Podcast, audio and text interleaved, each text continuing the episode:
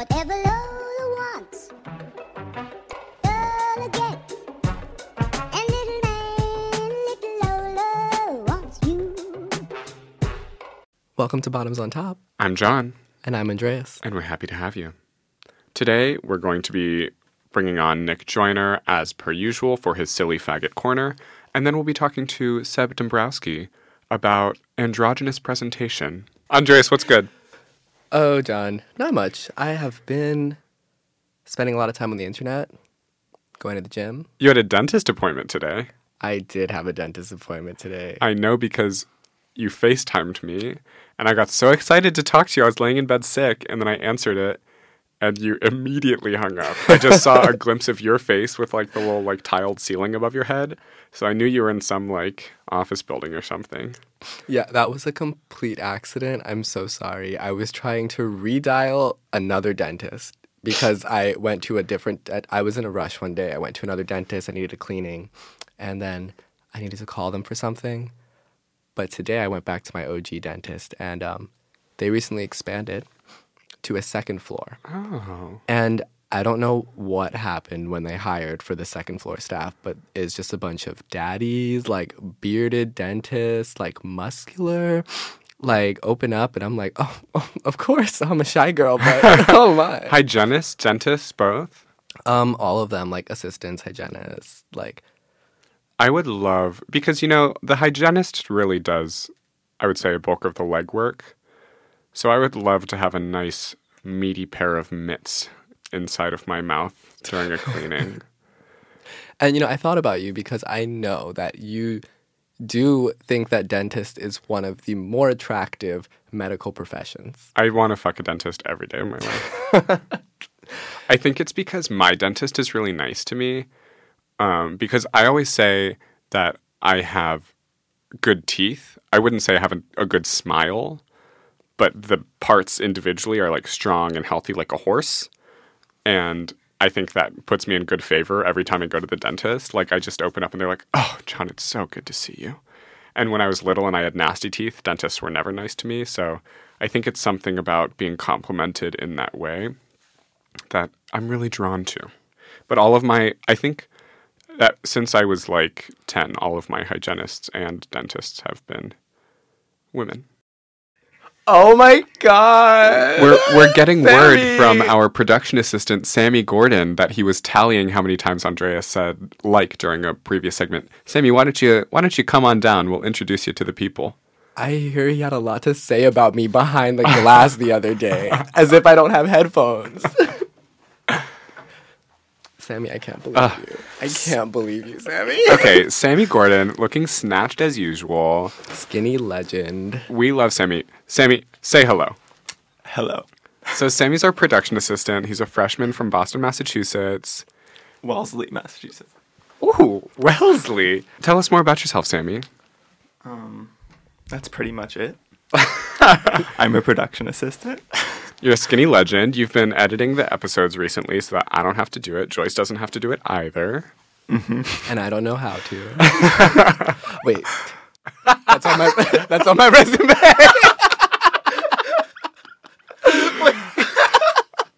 Slip of the tongue, Andreas absolutely is proficient in audio Andre, editing. why do you care that people think you can edit audio? Nobody likes soft skills. Hard hard skills matter. but like, what jobs are you applying to? It's good, bro. Like I know computer. They know Moving computers. You on. know, like Oh, I can tell. So John wanted me to get him a salad. I, I walk in to Kelly Writer's house where we record the episodes, and the first thing John says is, "Sammy, can you get me a salad from?" I said, Green?" would you want to get oh, me Oh, the okay, salad? sorry. honestly homophobic because Sammy was promoted from intern, moving Yeah, up. that was we his changed, we changed the thing we call him, the made up title. Okay, you're the production assistant, and in my humble opinion, it would really assist the production if I had a salad right now. Would it, Pesto though? Portobello with like heavy dressing and bread. Just like chewing salad the entire episode is not the aesthetic. you know, and that's why we pay you because you have those insights that are really key. and then you'd get the salad in your teeth. Salads are homophobic. Um, Sammy is a skinny legend. we were at the DP banquet together. Did you have a good time? What do you think of the DP so far as a freshman? I think the DP is fun. I've sort of overcommitted to it in every capacity. Um, I was I was on news last semester, and I hated that. Every single person in my department quit after that no. semester. Maybe we'll leave that out. but um, no, I love the DP. It's fun. Sammy, what do you think of what did you think of John and I when you first met us? Because, like, you were introduced to us by Joyce. So, what did you think of us? Wait, I was. I feel like I met you before I think for the Ep Ada. Like, didn't we meet at like the Beijing? I had already met you before that. Oh, right. At the Pi Lam. Wait, yeah, that's actually kind of funny. At Pi Lam, like the second night of NSO when they threw the gay party, and like a Fergie song came on. Oh yes. and I pretended to like Fergie. Wait, pretended to like. well, no, I What like her. mean? I pretended to be a Fergie stan, I would say, that night. And then at what was the motivation for pretending? Well, I don't know. You just asked me, and I was like, I have to like make friends. It worked then because I literally was like, guys, there was this freshman named Sammy who was a Fergie stan, and like there aren't many Fergie stans, so I got to find him and ma- befriend him. So your little your little deceitfulness. worked. Wow. Well, the first time I saw Sammy was in the studio. Sammy, What what did you your- think of me? oh, okay. No, I want to know what you thought of me first. I I thought Andreas um, was very nice. I think like the balance between your personalities is very good. Um, this is like a lot of judgment. That was a compliment. Um, I don't know. I think Andreas is like quieter, but in a good way. Not that like. Not that like you're loud in a bad way. you're both like different volumes, both in good ways. Uh huh. Um, Sam, are you single? Mm-hmm.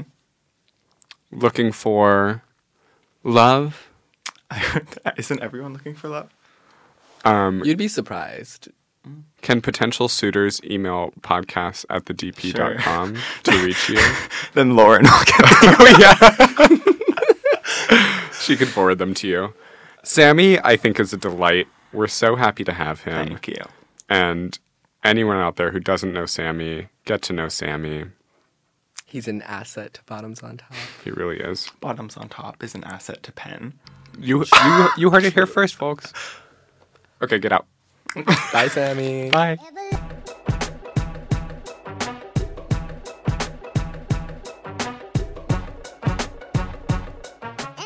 Hello, Nick. Hello. Thank you for having me. You're welcome. um, what's good? Um, n- not much. I'm just chilling.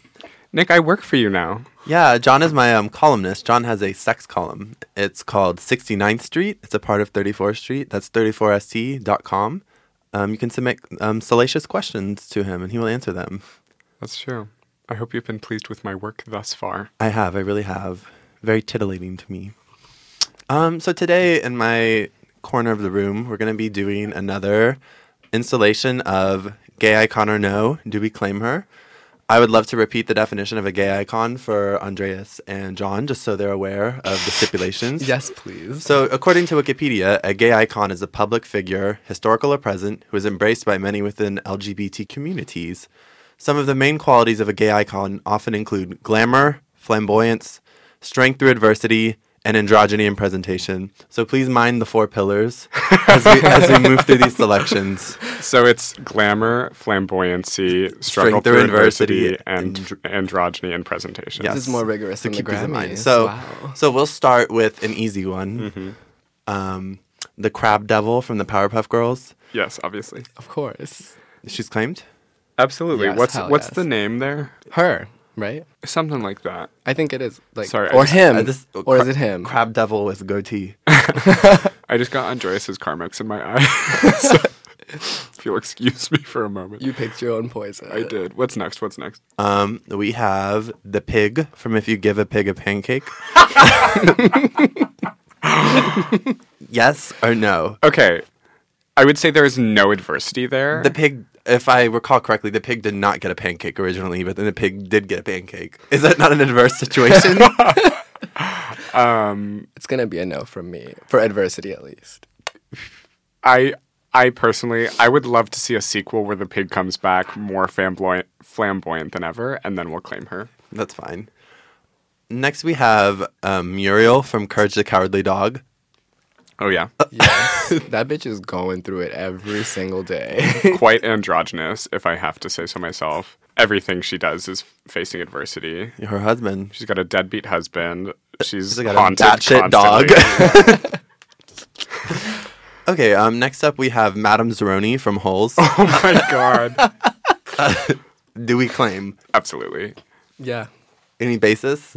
Um, I actually have already planned my Halloween costume with my friend Carrie, who this year we were Nancy Car- Kerrigan and Tonya Harding. Exactly. Next year we're going to be Madame Zeroni and Stanley Yelnats the first.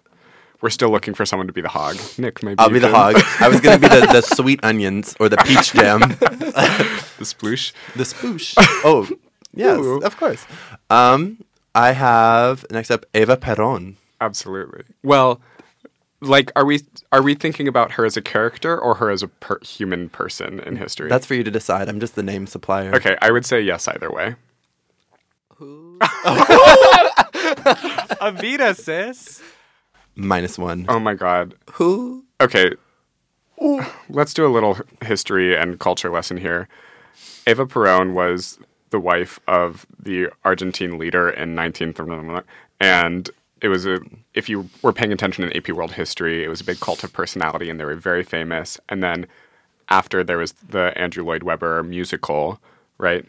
And Patti LuPone originated the role and then just performed at the Grammys. And then Madonna starred as Evita in the film adaptation of the musical. Okay, so yeah, I'll claim her. If I had to rank actual Eva Peron, Madonna as Eva Peron, and Patti LuPone as Eva Peron, I would probably do Patti, Eva, Madonna.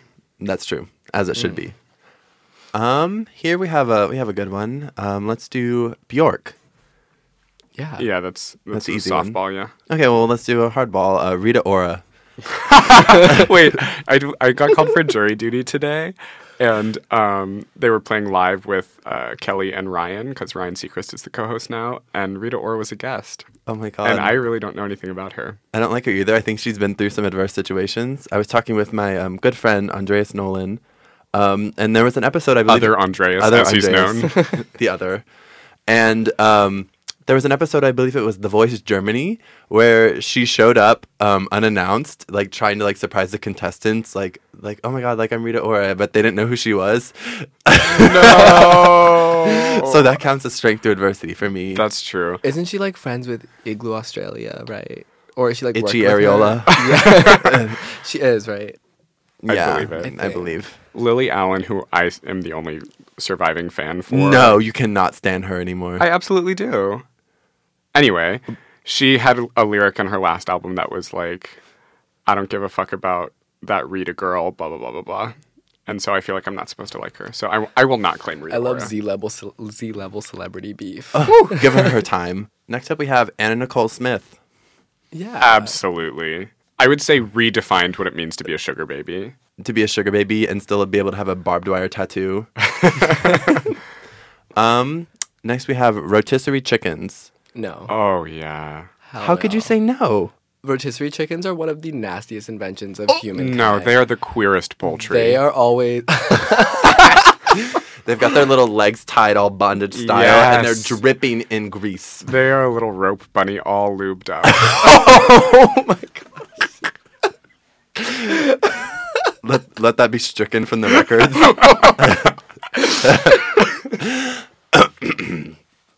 Um, next up, we have ABBA. oh my god, yes. yes. Of course. I was reading about ABBA the other day. And what were you reading? I was reading about how like they're just a legend like because like of what they did for music and because it was a book about music That- but like not what the book about but not about ABBA like this is a stretch maybe but like not about ABBA it was just like dropping their name you know It was me. I wrote the book. We're we love that Mamma Mia 2 is coming. We love that Cher is in it. We love that they won Eurovision. We love it all. We do. Um, next up, we have Edna Mole. from It's Edna Mode. in a mode. I, I like Edna Mole better. Wait, can we get a fact check on that? Mode or mole? Edna Mode. Thank, Thank, you. podcast at the dp.com. Um, yes, absolutely. Yeah, claim her. Fashion icon. Hmm. A role model, I would say. In what ways? Uh, I just think there are all these superheroes that people thank for saving the day, but really she's behind every strong superhero. There's a strong designer who designed their outfits. you know? Exactly. No capes. No capes. And we don't have a lot of representation of the gay lisp, and I think she's about as close as it comes. um, we have uh, Freddie from iCarly. Do we claim him? He just had a baby. I still think he's gay. I haven't seen a recent picture. I'm gonna say He's like five two, I think. Okay, well, okay, six five, quote unquote, Nick Joyner. Quote. Let me let me just say a quick thing about how Nick Joyner used to be six four on Grindr, and then one day magically he grew an inch and became six five. I went to SHS and they measured me. the classic post SHS Grindr stats was like, update. And then you, you messaged me as soon as it happened. You're like, I see you've grown. we love character development. Anyways, no, we don't claim Freddie. We claim Gibby. We claim Gibby true. um, because of his tapenade. he was gay. Which brings me to a similar character. Um, I've always had contentious conversations about who the gayest character in SpongeBob is. Is it SpongeBob or Squidward? I would contend Squidward. Thoughts? I would- Squidward is more gay. Yeah. Yeah, I would agree. His activities, Squidward likes art, playing the clarinet. Yeah, Gagging would- on the clarinet. Woodwinds are Yeah. quite gay.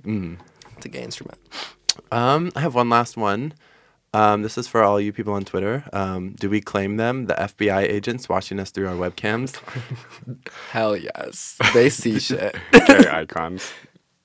All right. Do you claim yours? I don't. Actually, I, I do claim them because I'm too scared of like putting tape because I don't want to mess up my screen. So they see it all. Yeah, I don't put tape either, but I just don't care. Yeah, I'm like, let me put on a show for you, Daddy. I like. I hope I'm being like live streamed naked into like another part of the world. Every day is Instagram live time, guys. If you're not livin', you're not living. True. Okay, thank you, Nick. Thank you. Nick.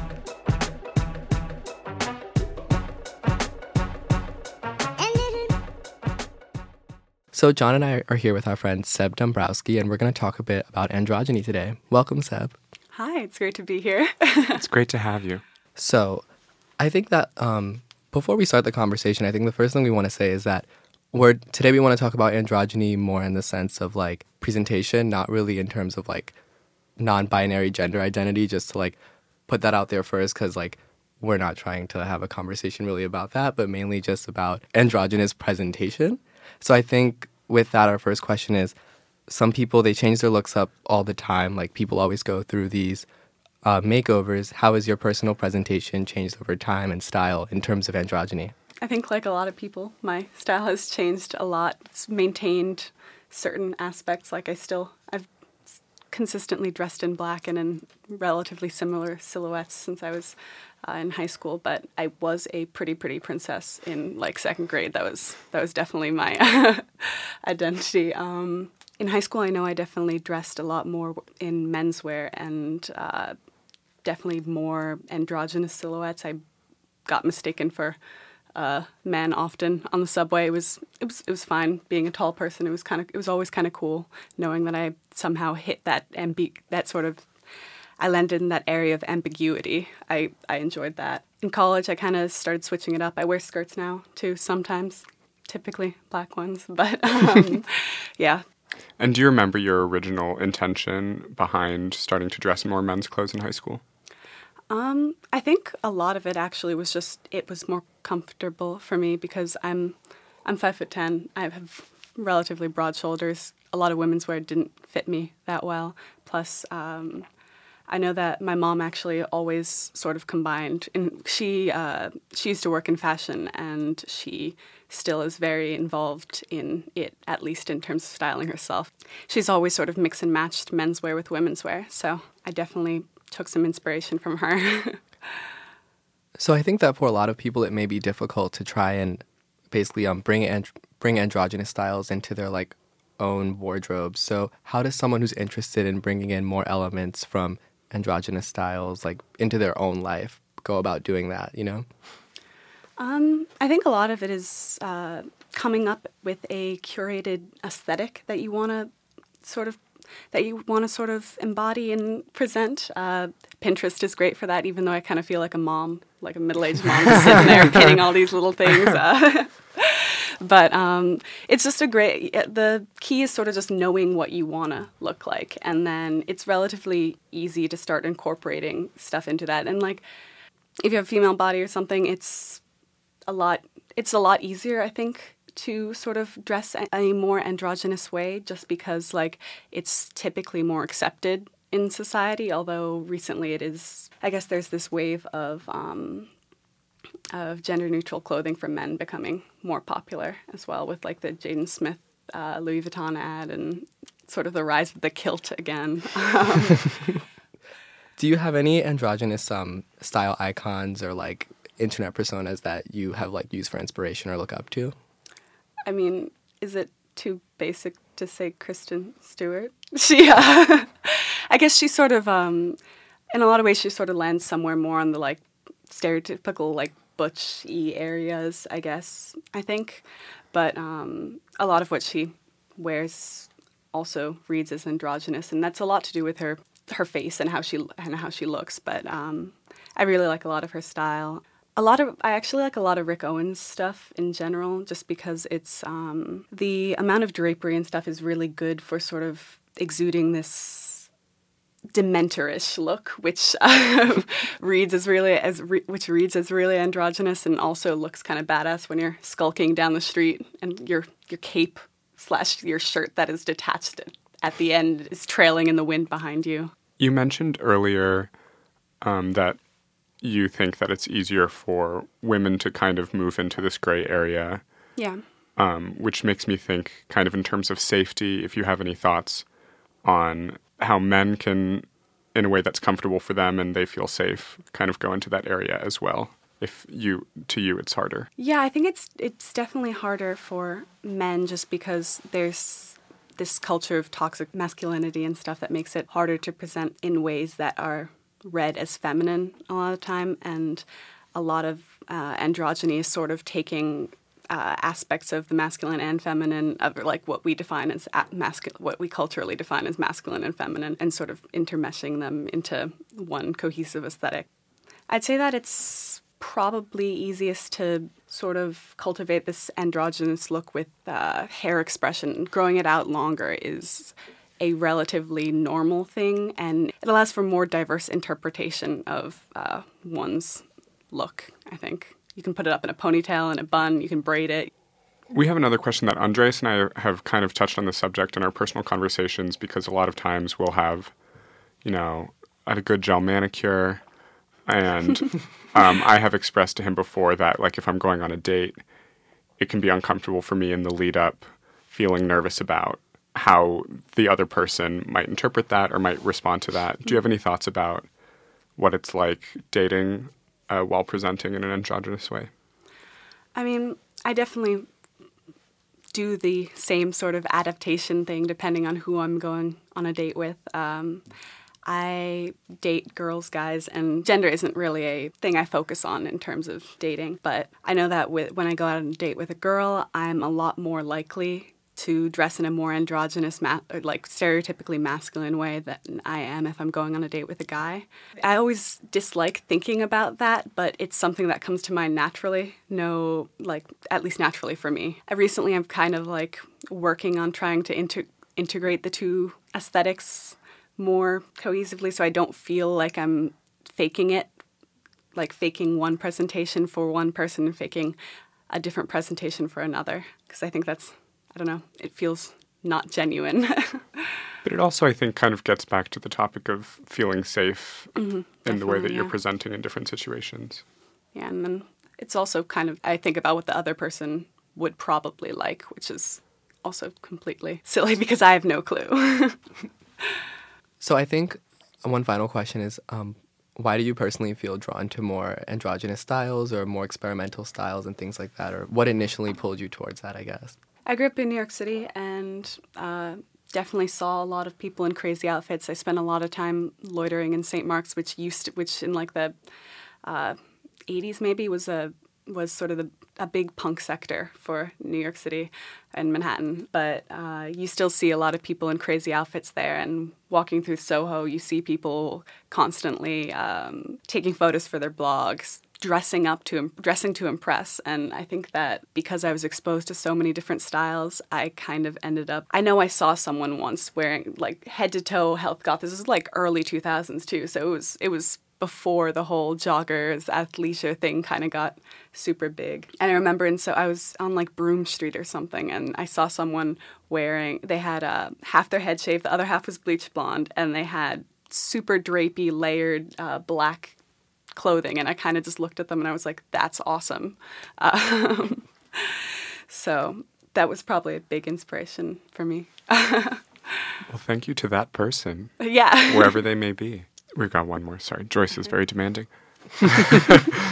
um, do you find yourself acting differently depending on the manner in which you're presenting yourself? I mean, I know my body language is definitely slightly different, but I don't know whether that's uh, intentional or if that's just me not trying to flash people when I'm wearing a skirt.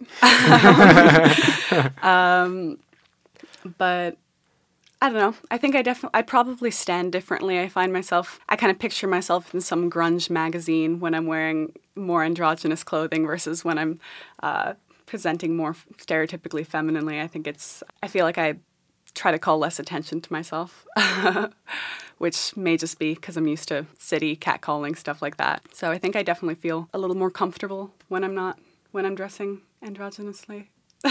Empowered, perhaps. Yeah, possibly. All right. Well, thank you so much for being here. Thank you for having me. Thank you, Seb. Have a blessed Awesome. day. Thanks for listening to Bottoms on Top with myself, John Holmes, and my co host Andreas Pavlou. If you enjoyed this episode, feel free to subscribe on iTunes or SoundCloud. We record in the Wexler Recording Studio at Kelly Writer's House, and we want to give a special thanks to the Daily Pennsylvanian, our producer Joyce Varma, and Andrew Ellis, who provides our theme music. You can find him on SoundCloud as Dummy Fresh. If you have any questions, comments, concerns, or conspiracy theories, feel free to email us at podcasts at thedp.com. We'll see y'all in two weeks.